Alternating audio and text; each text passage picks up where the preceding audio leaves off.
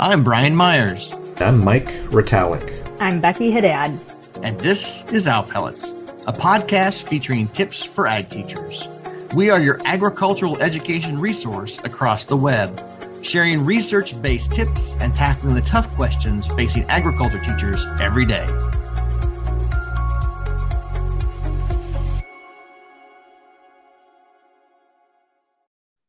Good morning, Owl Pellet fans. This is uh, Mike Retallick with Brian Myers and Chris Estepp, and we got a special edition of our Owl Pellets podcast. We are visiting with Julie Throne, who is with the Teach Grand Challenges project that we were working on. Please go out and visit her work and others at teachgrandchallenges.com.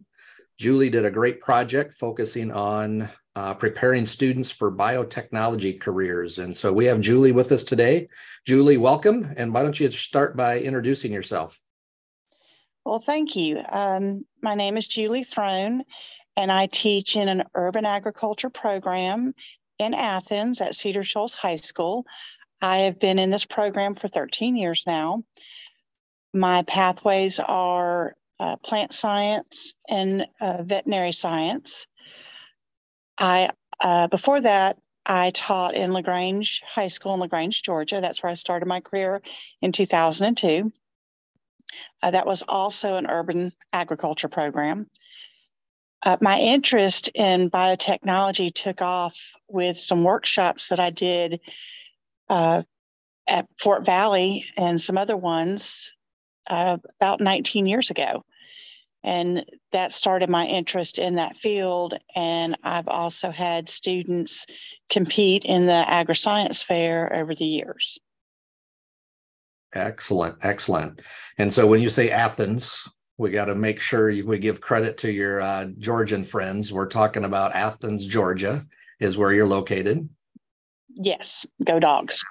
Absolutely. Yeah. Oh, that hurts uh, some of the other uh, uh, fellows on the on the call here when you uh, are cheering on the dogs, but uh, I don't have a horse in the race, so I'll let you guys fight that out. My daughters so, are UGA alumni. Terrific.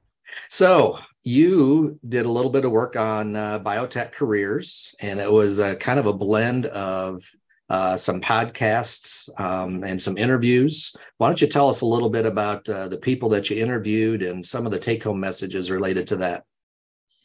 I was very, very fortunate. I have connections with the USDA Poultry Research Center here in uh, Athens.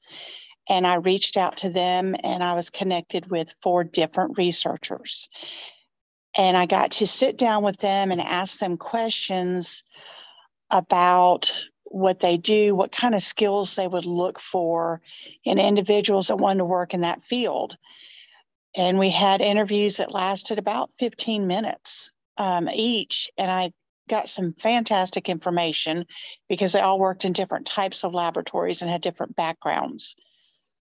I went through these, um, the interviews, and I kind of coded what they said to take away the big pieces of it and put it together so that I can make infographics. So where I saw the strong pieces, that's what I put into the um, the infographics.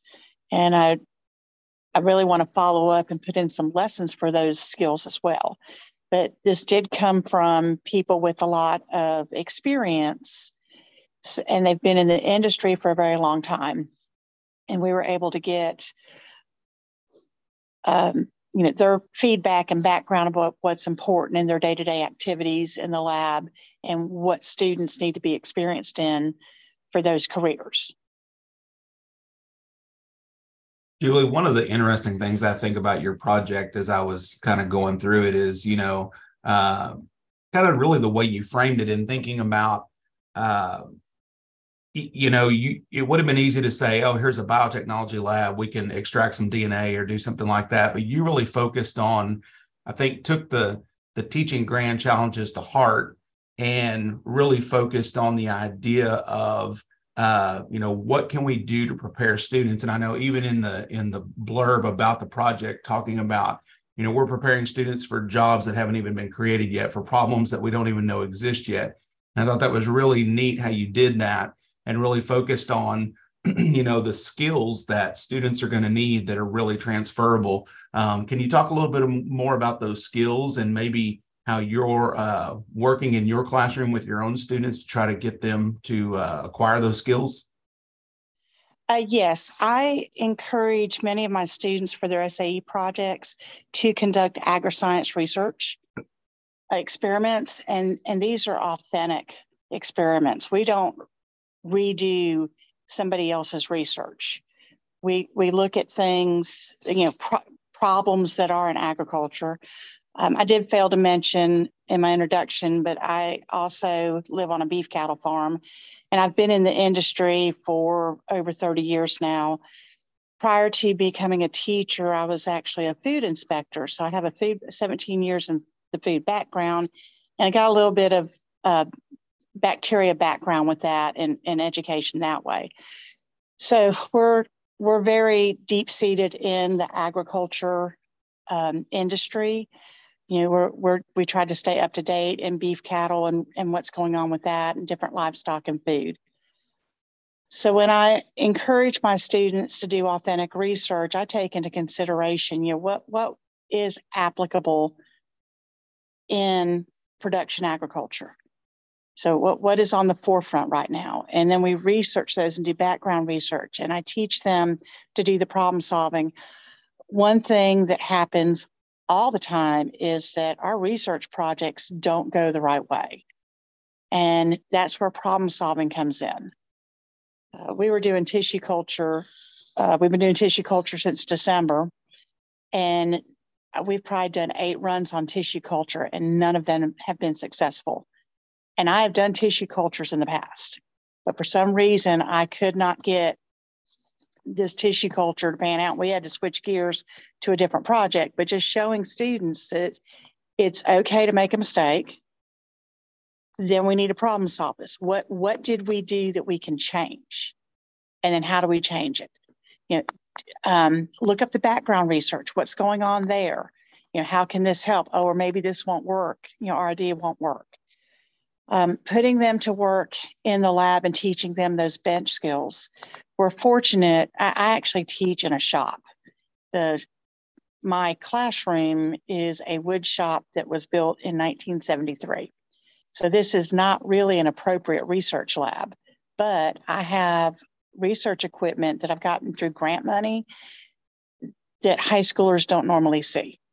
So they're getting experience with a laminar flow hood, they're getting experience with ELISA. So you know, it, opening these things up to them is a great experience. And having the knowledge, you know, the scientific method is problem solving. Having the ability to go through those steps and solve problems will benefit them later in life. Critically thinking and reflection. And we do a lot of that. Yeah, I really appreciate that that comment and that observation around all of the the the professional skills and the 21st century skills or whatever we want to call those. And I certainly appreciate your comment about um, research and and and not always going right. And I think one of the mistakes that we do in education quite often, and we see it in chemistry class all the time, is that we train students to go step by step through uh, an experiment and they're supposed to come up with this result at the end. And so students over time start thinking that science is perfect. It's always going to happen the exact same way all the time. And they don't realize um, how much science really is and research really is exploring, making mistakes, and working through those mistakes until you uh, get on the other end of that. So I, I really appreciate your your work and your focus on that because that's a that's a good life skill so many times i see students coming into courses and thinking well what's the right answer there's always got to be this right answer and um, there's there's not always a right answer. There may be a best answer, but uh, that's part of what we're gonna what we need to learn and and and go through that way. So I appreciate that perspective, Julie. Yes, I you know make a mistake. And Thomas Edison made the light bulb 800 times before he got it right, or something of that nature, and, and letting the students know not to take it personal. Yeah. Yeah. When you make a mistake, it's a learning opportunity.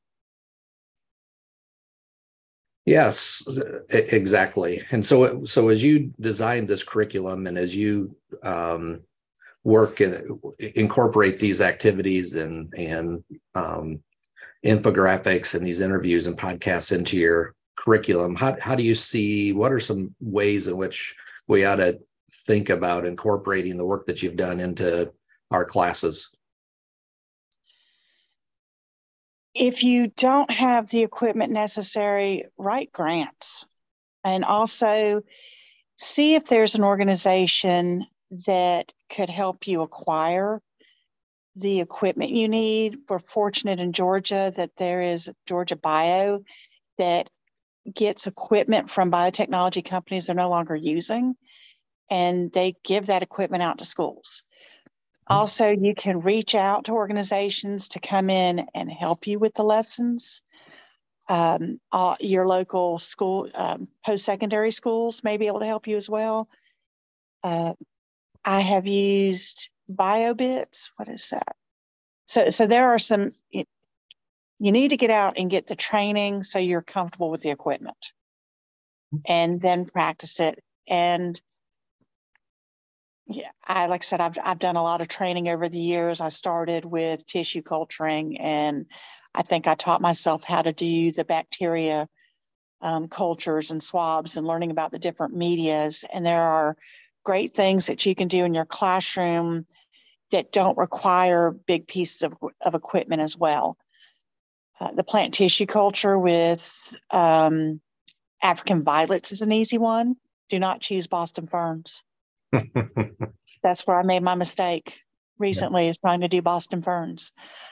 Uh, you know, and and look at current events in different fields. Like we're researching biostimulants, and we're using that in our agri-science fair projects this year. And there is a great deal of interest in biostimulants. And you can do very simple projects without equipment just to um, introduce your students to the scientific method. And then you can go deeper with taking cultures or dissecting or things of that nature. Excellent, excellent, excellent. There's a lot of great nuggets in there that you shared with us from uh, our ag teachers um, continuing to think we, we need to kind of continue to grow and develop and be lifelong learners and learn learn the techniques and be able to uh, help students with those to there's all kinds of resources and opportunities out there. You're right. There's companies that have probably um, written off their equipment and ready to upgrade that are willing to hand that off um, so all we got to do is look out our back door, look at our communities, our counties, and and I'm sure there's places where we could get uh, equipment to start building those skills. So, Julie, this has been a, a great um, activity and uh, a great work that you've done. We appreciate you being part of the Teach Grand Challenges. And for those of you that want to learn more and, and use these resources that Julie and others did, please go out to teachgrandchallenges.com and visit the website and all of the great work that they've done. So, Julie, thanks for joining us today and uh, um, best wishes for continued success. Thank you so much. I truly enjoyed it.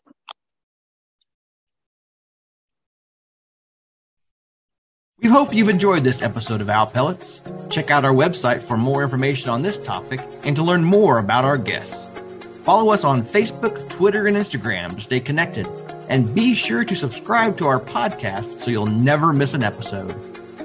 For Mike and Becky, this is Brian here by the Owl Pellets saying thank you, and we look forward to seeing you again on another episode of Owl Pellets Tips for Ag Teachers.